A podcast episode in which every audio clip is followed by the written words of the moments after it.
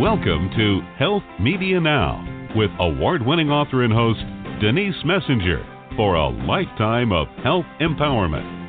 Live by being in the pink, meaning P stands for being persistent, I stands for using your intuition, N stands for networking, and K stands for obtaining knowledge.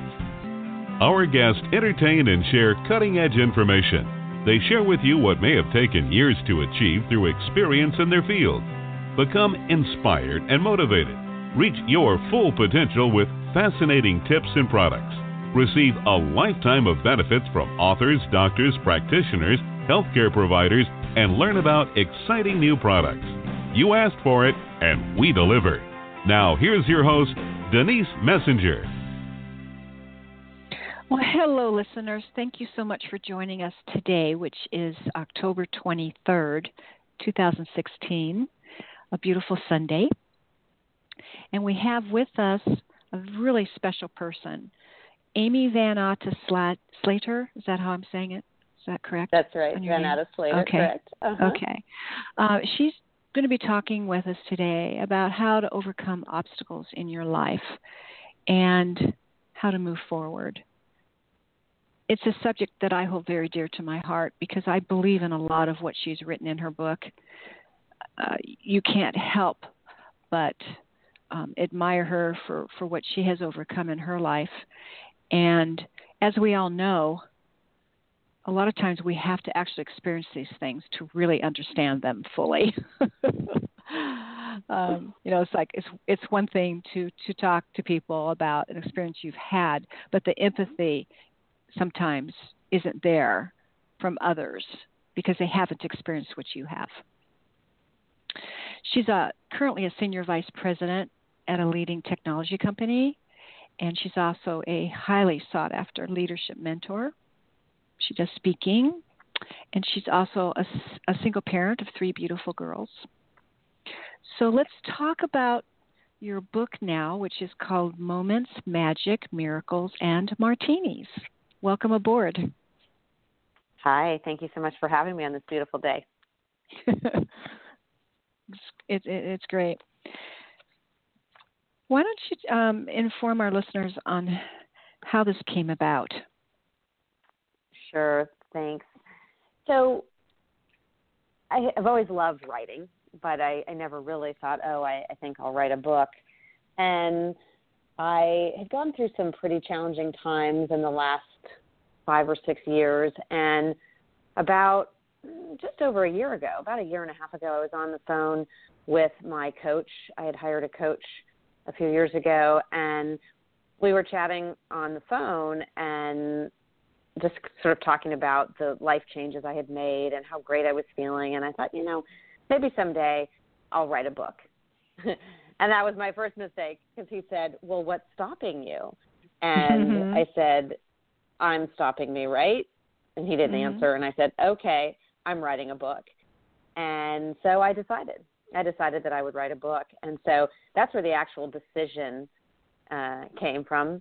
And mm-hmm. as you know from my book, there's a, a, a chapter uh, entitled Decide, Declare, and Do What It Takes. So upon deciding to write a book, then I started telling people, guess what? I'm writing a book. Oh, really? What's it about? And I said, I don't know, some stories of inspiration and and then I had to. Then the hard part was doing what it takes to get it done, and so that's that's really where that that journey of the the chronicling of some of, of my journey started uh, once I made that decision, and I was just I had been uh, previously inspired to to change, and as you and I were speaking earlier, a lot of that came from um, my watching of the video, the TED video by Brene Brown, and she speaks of vulnerability and she pierced she pierced my soul at that point and I sobbed and sobbed for 20 minutes.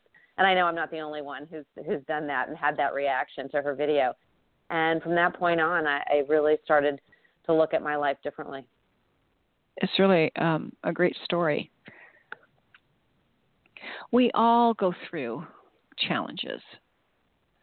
What do you think is the number one factor that gets us through those? I you know, there there are a couple of things. The one one thing that comes to mind really initially when you think about those challenges and those times of uncertainty is is having faith. And faith, whatever that means to each individual, it can mean different things. Um, it doesn't have to be religious, you know, it doesn't have to be spiritual, whatever. It's just having faith and believing, believing that you can get on the other side. And mm-hmm. and that's really where I found my inspiration is just in believing that I could get that I could get to the other side of uncertainty. And and to view uncertainty as opportunity maybe not mm-hmm. in such a negative way. We put, I think, in our society, we put such a, such a negative connotation around the word uncertainty because it's scary, mm-hmm.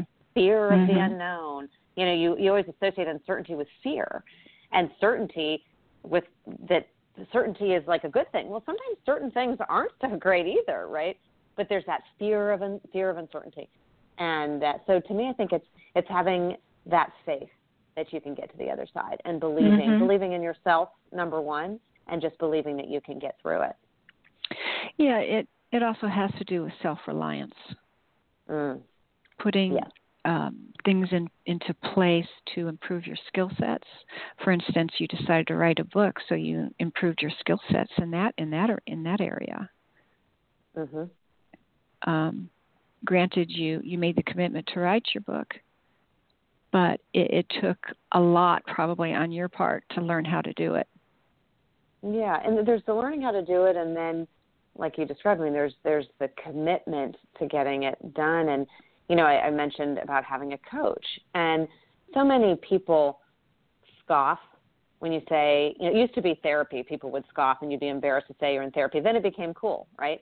And then you mm-hmm. had this sort of resurgence of coaches, and people like coach you know, that's a joke, right? It's not therapy, it's a joke. But you know what? Athletes have coaches, actors and actresses have coaches, singers have coaches. So why can't we as individuals have coaches to help us with with our own mind? And I don't mean just the emotional part of your mind, just that uh, mastering of other kinds of skills. And so, really, that's such an important part of growth as well is practice it takes mm-hmm. practice to be positive. It doesn't just come naturally all the time. I always explain that to people that just because I write a book about being positive and never complaining doesn't mean that I don't sometimes fall down into the abyss on my own. But now, through my own practice, I know how to get out of it much faster. I can mm-hmm. actually decide that, you know what, I'm not going to be down in this ditch I'm going to pull myself out. I'm going to pull myself out now because I'm not enjoying where I am right now. But it doesn't mean mm-hmm. I don't mm-hmm. go there. Mhm. Mhm. No, that's that's a good point. It really is. Now, I, I especially liked your chapter on never complaining. You want to talk about that? yeah, that's a popular one. Uh, in fact, when I was first writing my book, I put that chapter out on LinkedIn because I wanted to see how people would respond to my writing style and all that. And out of anything I've ever written on LinkedIn, it got the most views. It was something like 3,500 views in a very short period of time, and a lot of comments on it. And so, really, um, I had gone, I had been taught about this um, challenge, really this 24-hour challenge of not complaining. I'd gone to um, uh, basically a, an offsite, a company offsite, and we heard about a 90-minute um, conversation really about positive mindset and the challenge before we walked out the door was go 24 hours without complaining and let's see what magic you experience. And I thought, 24 hours, that's easy, right? I thought I could go 24 hours without complaining because I never thought of myself as a complainer. Well, I was kind of wrong. And uh, so I get on the plane and like, this is easy, right? I wasn't talking to anybody. So it was super easy not to complain, you know. And if I had any complaints in my mind, I just didn't express them and then, of course, I walked through the door to my household of two teenage daughters and then another younger one, you know, who at the time was five or six years old. And that's when the challenge really began. And by being so focused on not complaining, that if anybody else complained, it was like nails on a chalkboard. And I thought, I'm not going to go there, right? You're not going to ruin my 24 hour challenge here. I'm not going to let you oh, complain. oh, like, great. don't complain at me. And then I had these experiences with, you know, my oldest daughter, started to complain about her you know, ending a relationship with her boyfriend because they were going off to college. And, you know, I'm, a coddler, so I used to just sort of coddle, go, oh, it's okay, baby, it'll be all right, you know, pat her on the back.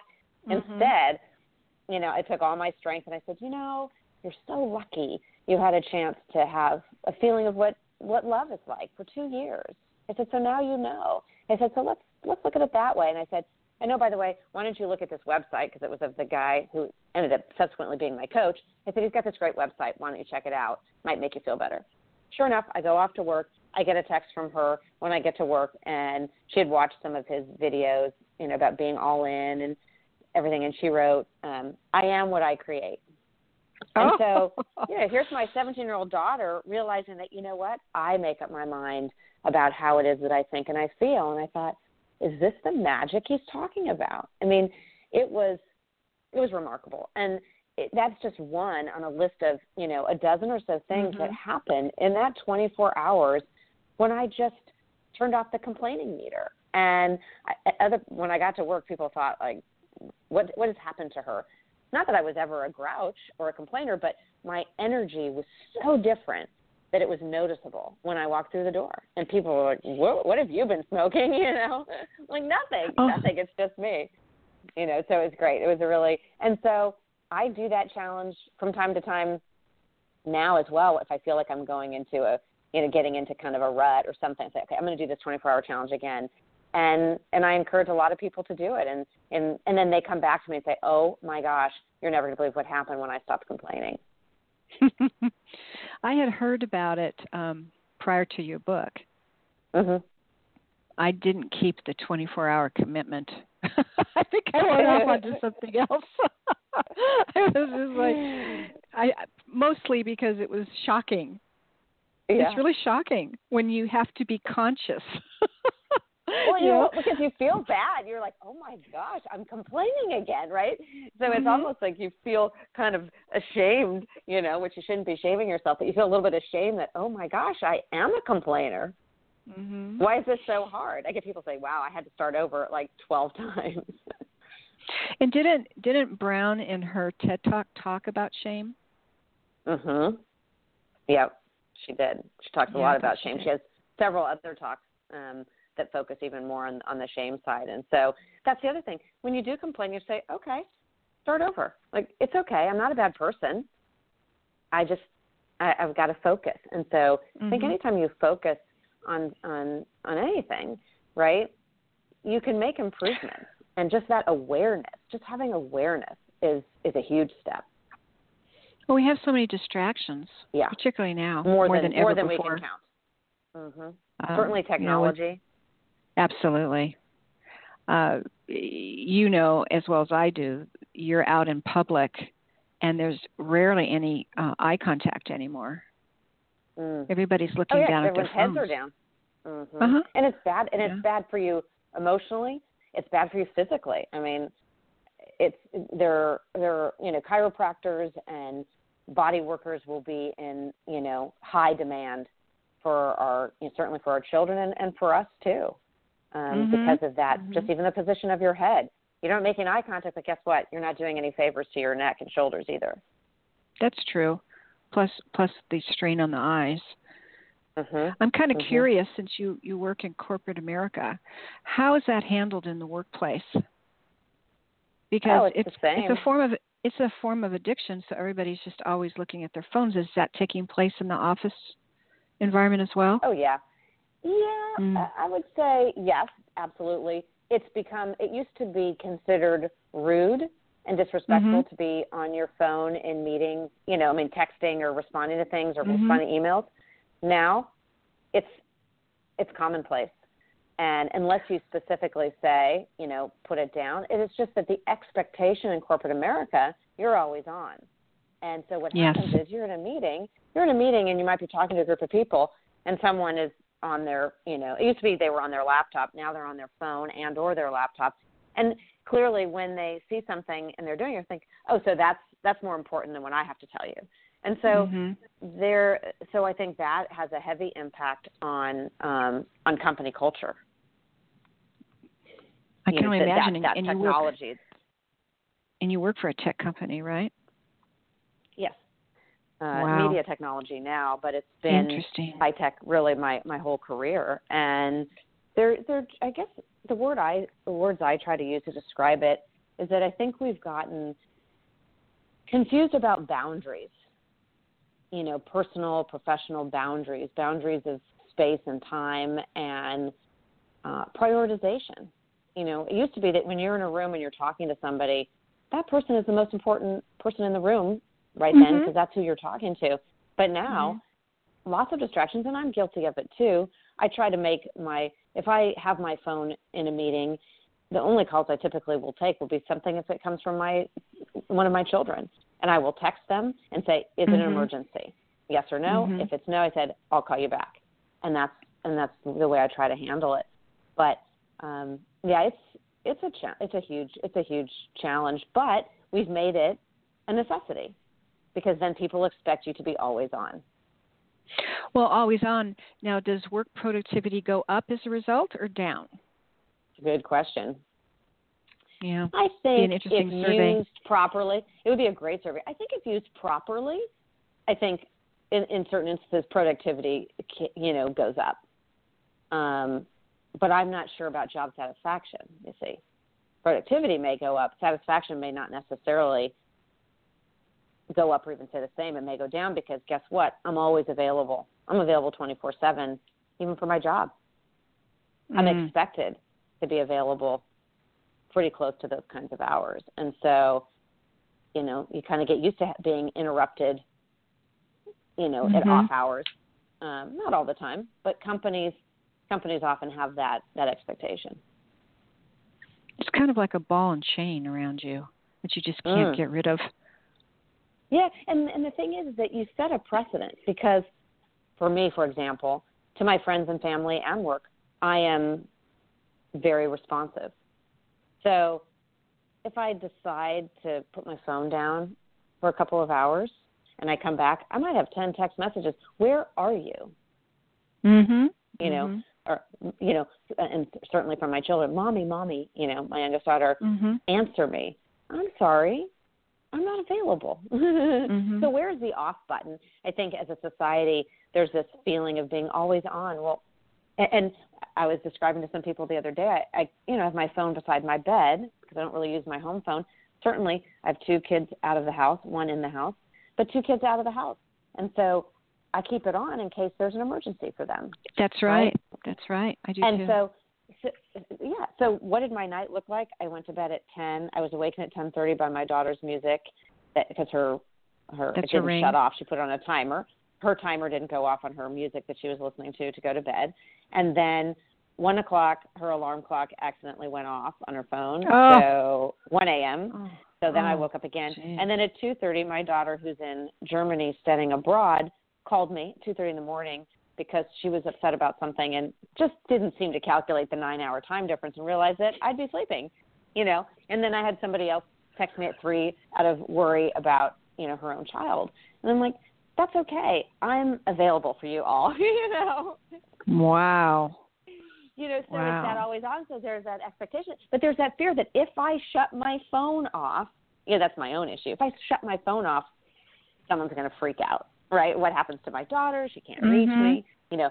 Mm-hmm. But so it's it has become kind of this ball and chain. But we also set the expectation. If I wasn't responsive, it, it may not be that same. It may not be that same way. Yeah, there was there was a period of time where I just put my phone in the other room and didn't even pick it up for hours and hours and hours. You know, mm-hmm. and it felt so good.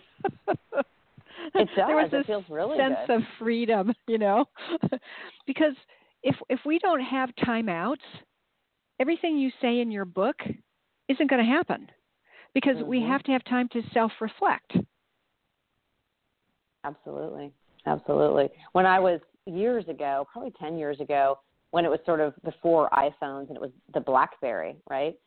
Mm-hmm. And I was getting ready to. I was working for Cisco, and I was getting ready to go on vacation for two weeks. I was going out of the country for two weeks. And someone, a peer of mine, said, I said, don't worry. I said something like, you know, I'll still be available. And he looks at me and goes, no, you won't. You're going on vacation.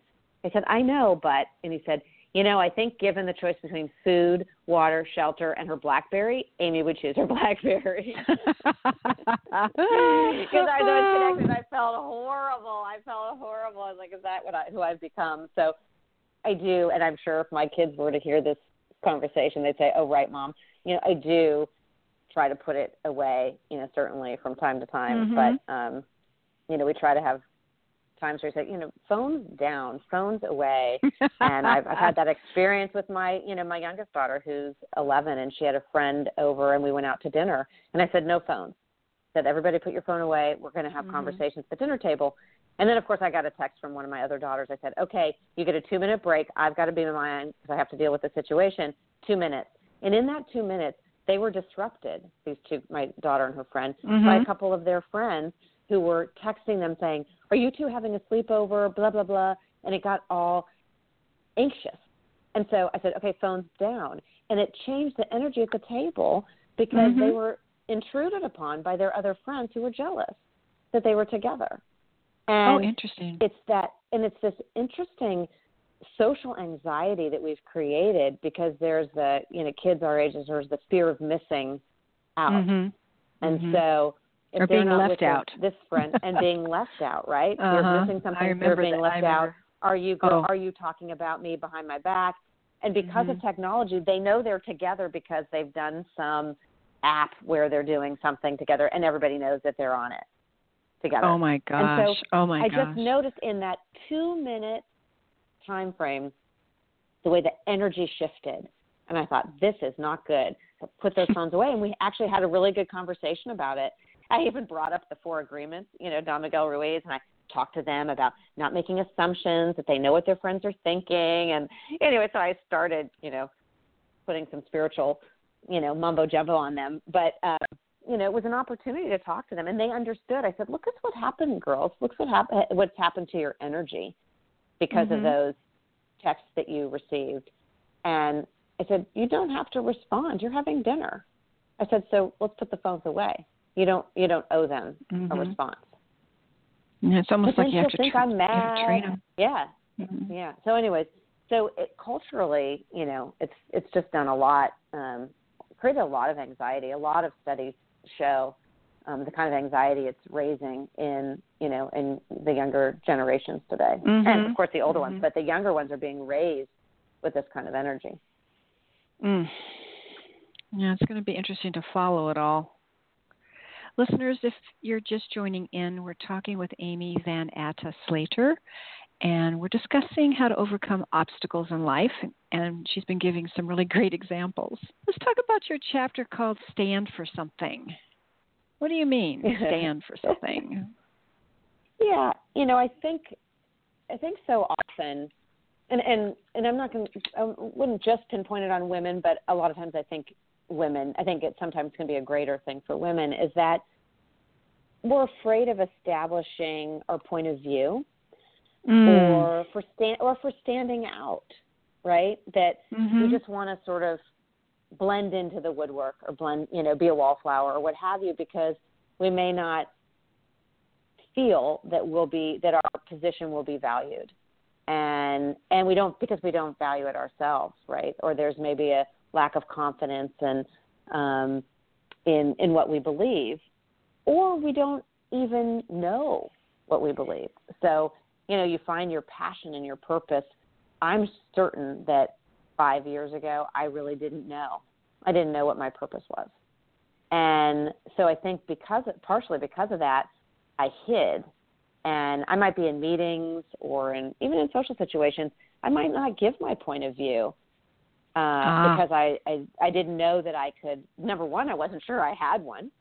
If I was convicted enough to to have a conversation, and number two, even if I did express it, maybe I'd be challenged, and mm-hmm. and I just didn't I didn't want to go there. And you know, in that that that chapter, you know, a lot of it's about you know your your own personal brand. Do people know who you are? And years ago, I'm not sure people could could all conclude the same thing. Now, I would suggest that if you ask people in my personal life and in my professional life, most people I think would describe me the same way. which to me is what I've strived for, which is to be authentic. So it kind of comes back to being your authentic self and standing mm-hmm. for something everywhere you go. You're not, you know, one person at home and one person with your friends and one person at work and one person, you know, with your mom and dad or what have you, but that everybody sees the same person, that you're not having to manipulate your persona based on the situation.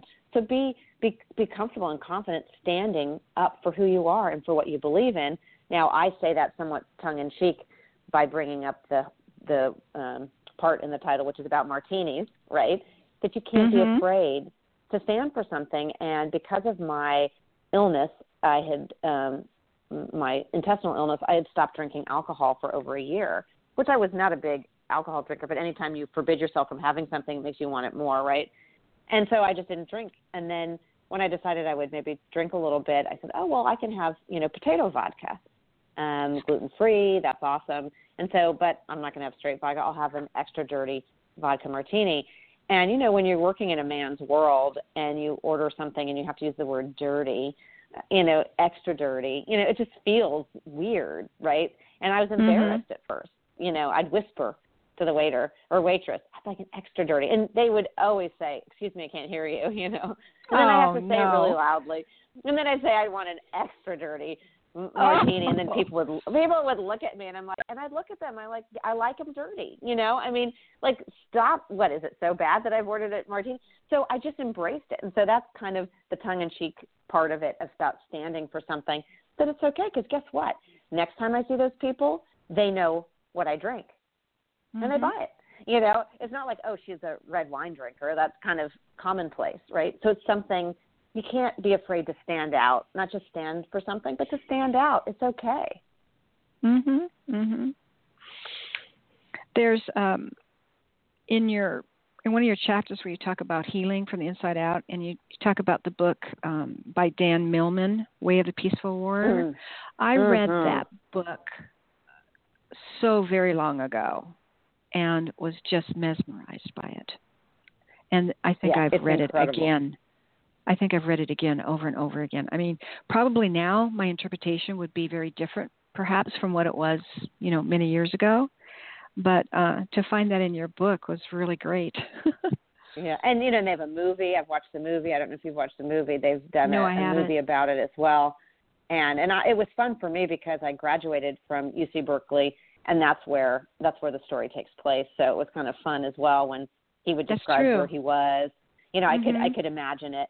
Um, and I read it just several years ago, and I think even now I would, and I should probably read it again um, because I think I would because I've had sort of my awakening. I think since I read it, I've had my own sort of personal awakening, and I think I would view it differently uh, as well. Mm-hmm. But mm-hmm. it, it's it's something that I recommend um, when I coach people or what have you, I, I often give that book as as a gift to people that are you know that are trying to to find their way. I think it's it's just mm-hmm. a great mm-hmm. great book, and he's come up with a he has a, come out with a, a number of other books that I actually have on my bookshelf. I haven't had a chance to read yet, but uh, he has a few others as well. Mhm. Yeah, I've read his other ones, but this seemed to be the one that stuck with me. Yeah. Yeah, it's really the foundation. It's really the foundation mm-hmm. of, of his mm-hmm. thinking. Right. Yeah. I mean, pretty much everything in your book run across as well. But you know, maybe yeah. Maybe that's partly because I do a lot of research and I have my show mm-hmm. and I talk to a lot of people and I read a lot. So I'm in that exact same circle where you are. Yeah. Yeah. Well, it was really, so great because it's so much fun. And when I when I sat down to write my book, I basically took all of those books and I just had this stack you know, a mile high mm-hmm. all the books that I had read kind of on my journey. And I'm the kind of person that just I love the feeling of a book in my hands. Like I'm not Me a big, too. you know, online reader. And mm-hmm. I write things in the margin like, oh my gosh, that's me, you know, I underline it, I dog ear the page. And so as I'm writing my book and, and trying to get certain themes across, I'm, I said, oh yeah, that book. And I'd flip open and find the page like, there it is, highlighted, exclamation point, stars, you name it you know if i could put like music to it i would you know to the to the phrase mm-hmm. Um mm-hmm. but that was so much fun is going back and kind of flipping through and seeing the different parts of the book that meant something that meant something to me and then incorporating them into my and own sharing into that. my own message yeah Right, right, and sharing it. Because you'll find when you're doing your research, people say the same thing in so many different ways.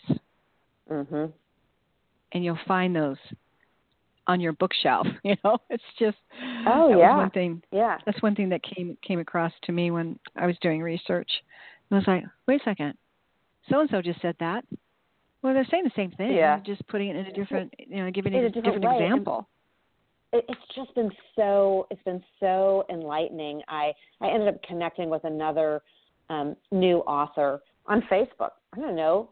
He, he lives in he lives in Kentucky, I believe, and we got Mhm. connected. And he had written a book, um, you know, time your time is now or something. Uh, your time is now, and so we exchanged books. And you know, he had self published his book as well, and I was reading his, and same thing. I'm like underlining, I'm like yes, yes, yes, and it's just that whole that sort of like-minded thinking, and just saying it in different ways. And here he is in a completely different part of the country, totally different background, nothing Mhm. like mine, and having the same epiphanies. And it just gives you this amazing sense of belonging that Brene Brown talks about. That you want to feel Mhm. like you belong and that you're not alone, whether you know mind, body, or spirit. Right? You're not alone in your thinking. And in this this recent journey of mine, the people that I have met, either face to face or virtually, it's just been phenomenal to realize, oh my gosh, there's so many other people that think this way too, or that have had a common experience. And I think that's where growth and comfort comes from. It's feeling like, you know, you're not you're not alone in in this or in the way that you think. And there's something also about connecting with people that don't know you or didn't know you kind of before. Um, Mhm. There's sort of a freedom that you feel and a, and a and a sense of trust. I've had more people since I've written my book and I've gone to different book signings. They they tell me some of their dark secrets because they feel Mhm. it's safe. It's Mhm. safe somehow um, to share those things. But it is. Yeah, yeah, it, it Yeah. is right because it's because you've you created share with someone who knows that. Yeah. And if you share with someone who knows you, there's always, Mhm. I think, and I found a greater fear of judgment that, Mhm. oh, if I share this with, you know, so and so, they're going to think this of me. But if you share it with someone who you've read their stuff and you think, oh, she'll get it, I feel safe. And, and you create that, that safe space, you know? Yeah, I do. Gratitude's also a really, I mean, I, I practice that on a daily basis, and I'm sure you do too. Um, Mhm. Too many of us forget about it, and it, there really is a miracle in it. There is. There absolutely is. And, you know, and gratitude, it, it just doesn't have to be a her- Herculean effort, right? I mean, gratitude is so simple. And, and I know it helps a lot of people through uh, suffering. Um, you know, my mom, who, you know, as you know, I write about my mom and dad in the book, and my dad who's suffering from Lewy body dementia and Parkinson's and my he's in a home and my Mm. mom lives in her in her own home you know in the house where she and my Mhm. father lived and every night she'll write down three things that she's grateful for because Aw. there's there's so much that is so painful for her but she'll write down you know what she's grateful for so that she remembers and because it's easy to get sucked down into the sadness and the grief of you know grieving someone who's dying it's basically you know it's basically a living death and Mm, um now she's so sweet. She said she keeps my book by her bed. She goes, I think I have your book memorized by now. She said I keep reading it over and over again when I can't fall asleep, which is so cute. Um, but it's having that gratitude and it's choosing language. You know, I, I, um, you asked kind of about different things and how you incorporate things into the workplace. I've made a point of I try not to to overuse the word thank you uh, because people use it all the time. It's really nice to say thank you, but I've started to bring the word grateful into my emails, even at work. I'm grateful for the work that you've done on this project, or I'm grateful Mhm. to you, or I appreciate you. Um, it's just much more personal than Mhm. thank you. Um, Mhm.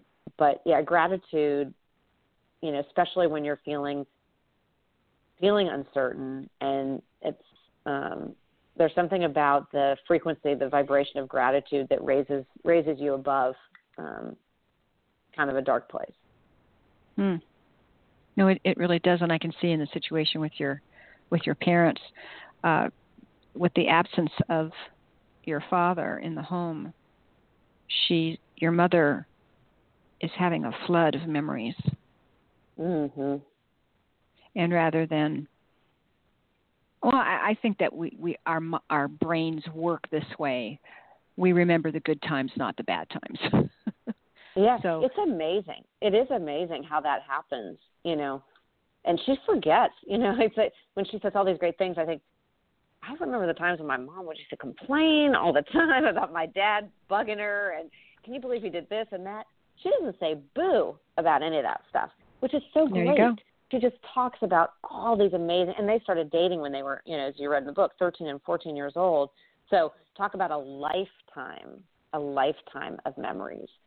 And she just says so many great things so many great things about him and great stories. And we sit and tell stories about him and there's not a negative word out of her mouth. Hmm. well you know she we all have choices in our lives and she has chosen to take the high road and be grateful. Yeah, yeah. And she'll get on the phone with me, and she's had a, will have had a really hard day, things going on with her house that she has to deal with, and she'll start the conversation like many people do when they talk to me. Say, "I don't mean to complain, but," and I always say, "It's okay. Just because I wrote a story, you know, a, a story about not complaining, it's okay. It's okay. But thank you for saying that you're entitled to feel frustrated and challenged because you've got a lot on your plate. I get it, you know, but it's just mm-hmm. so funny. People say they start their sentences like that all the time. I don't mean to complain. Like, okay, well, let's see what we can do about that. it's really funny. So, in overcoming obstacles, let's do a little recap of um, the ones that you believe are everlasting and that people should really try to incorporate into their lives if they're not already sure. doing them, of course. Yeah. So I think in overcoming obstacles, I think it's really important, and I imagine you would agree with me given we ha- we're pretty like minded, is, mm-hmm. is to stay present. Stay present because many cases, and I'm as guilty as the next, we create our own obstacles because we get ahead of ourselves and we say, oh, and then what if this happens? And then that happens. And oh my gosh, how am I ever going to do that? Or how am I ever going to get through that? And then you kind of get in this frenzy of thinking about all of the obstacles that you've got to overcome. And so I think a really key part is to stay present mm-hmm. and mm-hmm. and and then that that that will help even reduce the number of obstacles that you may have because you're True. you're not create you're not creating them and you're you're taking a step back yeah exactly exactly and you know i think also in terms of you know overcoming obstacles some of the things that we've we've talked about um, is is to is to is to also be positive, right? Is to focus on the things that you can control. I mean, it sounds like a lot of things around, you know, uh, all different kinds of things like, you know, Alcoholics Anonymous, where they say, you know, mm-hmm. control the things you can and let go of the things that you can't. Mm-hmm. And and and then and then I also have become, as you also could tell from my book, but I've also become, you know, a real believer in the things in the four agreements that Don Miguel Ruiz talks about, right? Is is to always do your best and know that some days your best may not be as great as your best was the day before, but to always do your best and mm-hmm. and and and that's going to keep you in a place where you can get past things and not make assumptions and and not to take things personally it's so easy when we're faced with obstacles to go into that um, that role of being a victim. True. You got to take ownership of, you know, say, oh, you know, she did this to me, or he did that to me, or if if he hadn't done that, then I wouldn't have done that, and if the world weren't this way or that way, I would be this, you know, and you get into that victim mentality, so you'll never overcome obstacles if you continue to play the victim. So mm-hmm. I think it's also a way of of owning what's yours and and then go do something about it. Take a step mm-hmm. forward, right? Overcome obstacles. It's so easy to become paralyzed and and not want to move forward because it's scary. And I get it. I get scared every day, but you got to take a mm-hmm. step. Yeah. Well, that the fear factor definitely is involved in that. Um, you know, owning what is yours. I like that. That's mm-hmm. all about and, personal responsibility. Exactly, and and also to, and also you know, one thing you know the other piece is is also be nice to yourself. Be kind. Mm-hmm. And I think mm-hmm. most cases, you know, we're our own worst enemy, right? You think about some of the self talk that people have and I know I have had in my life where, you know, you you talk such crap about yourself, right? It's like, would you ever say the things you say to yourself to other people? Probably not. Mm-hmm. So be kind. Be kind to mm-hmm. yourself and and and love yourself and be accepting and be okay that, you know, as you're trying to move forward, you're going to make mistakes. Mm-hmm. And that's Mm-hmm. okay because that's where the, that's where the growth that's where the growth comes. And you Right. know, you know, I can there are you know many many many authors that write about that same thing.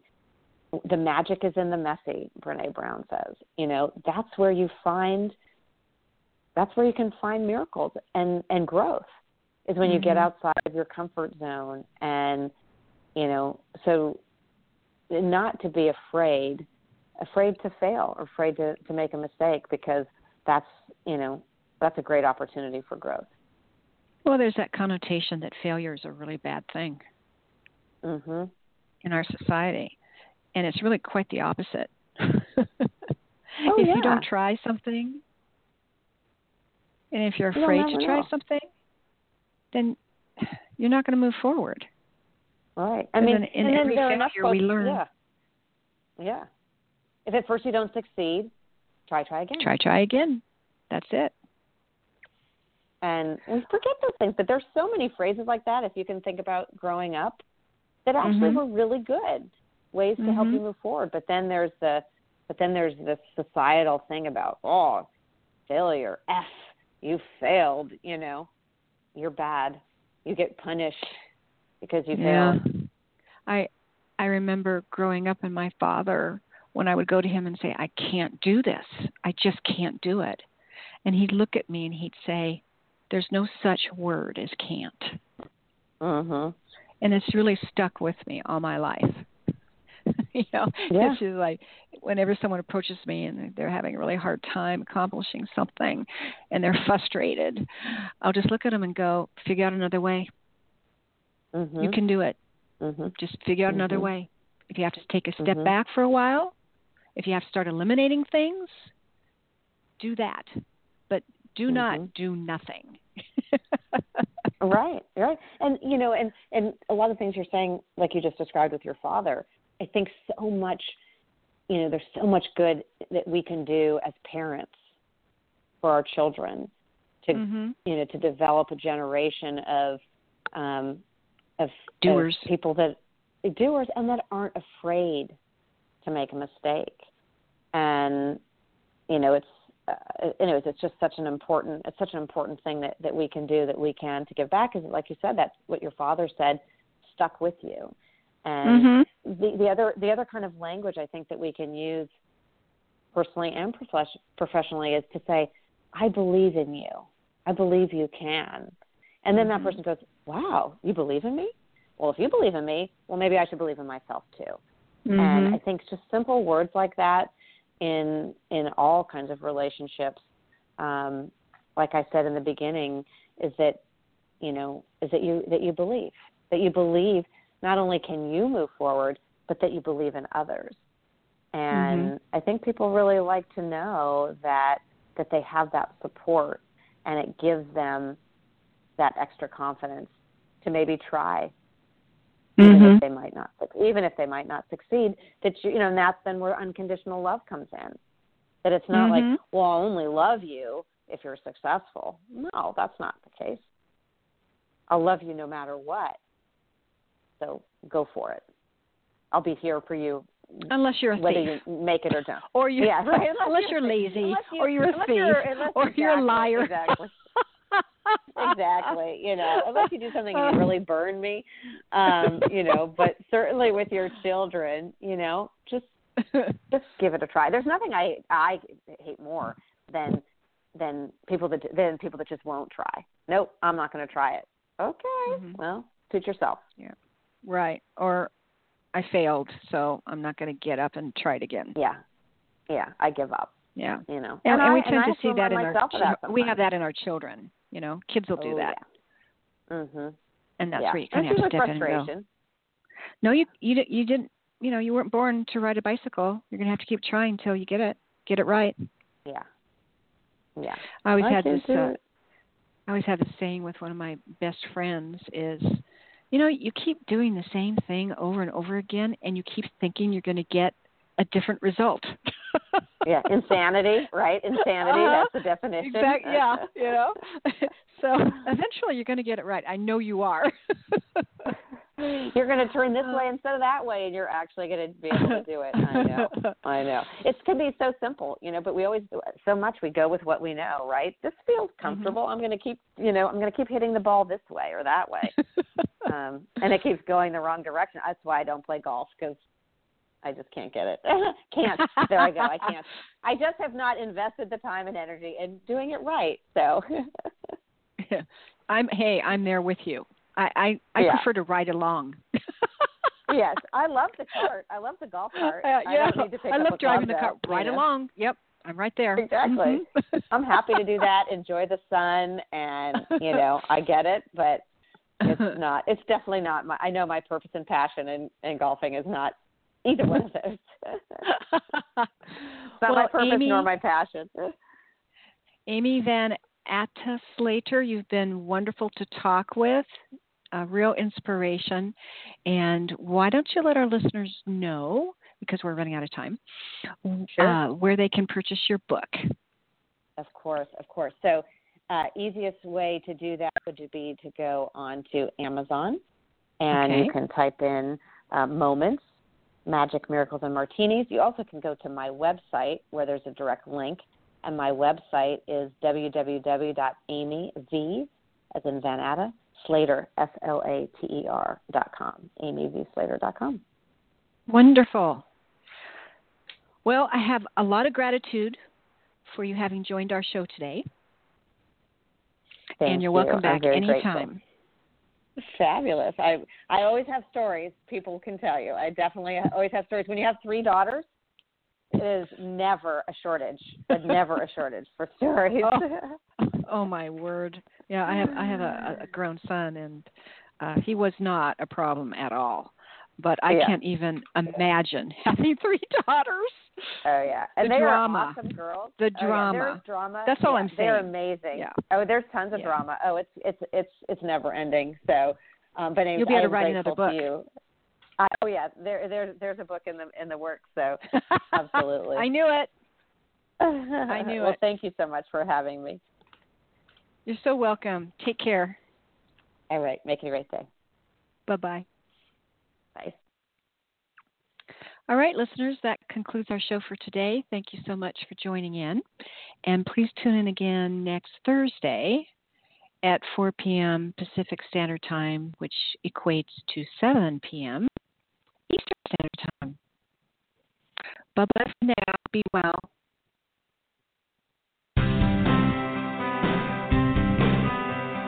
We celebrate our listeners worldwide and invite you to contact Denise at www.healthmedianow.com with any questions you may have and follow her on Twitter at Health Media Now and Facebook at Health Media Now. For those interested in an advertising campaign on her show, contact Lisa at knowledgeworkspub.com. Be sure to visit GotCancerNowWhat.com for information on Denise Messenger's award winning book, Got Cancer? Now What?